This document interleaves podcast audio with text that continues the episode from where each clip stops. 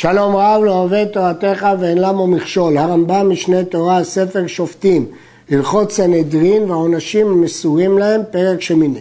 בדין שנחלקו, מקצתן אומרים זכאי, מקצתן אומרים חייב, הולכים אחר הרוב, וזו מצוות עשה של התורה, שנאמר אחרי רבים להטות. במה דברים אמורים? בדיני ממונות, ובשאר דיני איסור והיתר, וטמא וטהור וכיוצא בהן. אבל בדיני נפשות, אם נחלקו בזה, בזה החוטא אם ייהרג או לא ייהרג, אם זו שאלה של נפשות, אם היו הרוב מזכים, זכאי.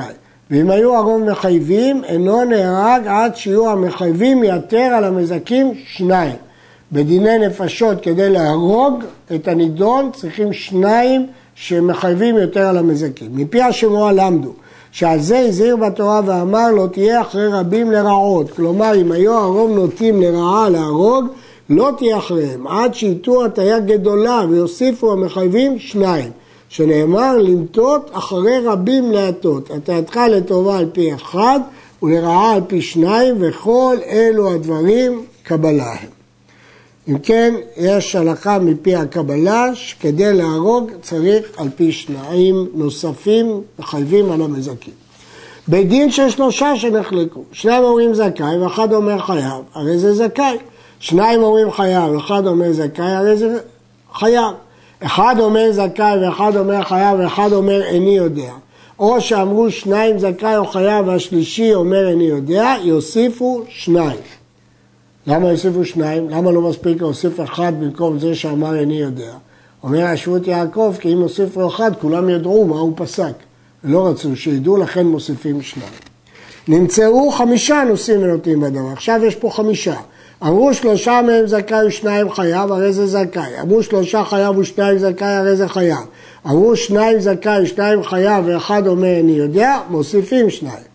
אבל אם אמרו ארבעה זכאי או חייב, ואחד אומר איני יודע, או שאמרו שלושה זכאי ואחד חייב, ואמר אחד איני יודע, בין שהיה זה שאמר איני יודע, הוא שאמר איני יודע בתחילה, בין שאמר אחר, הולכים אחרי הרוב. מדוע?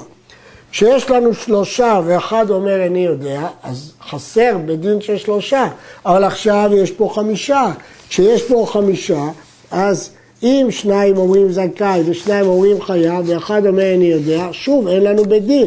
אבל אם ארבעה אומרים זכאי או שלושה זכאי אז, או חייב, אז יש לנו בית דין. לא אכפת לי שאחד אומר אני יודע. היו מרצה למרצה ואחד אומר אני יודע, האלו מוסיפים שניים אחרים. וכן אם נסתפק הדבר מוסיפים והולכים עד 71.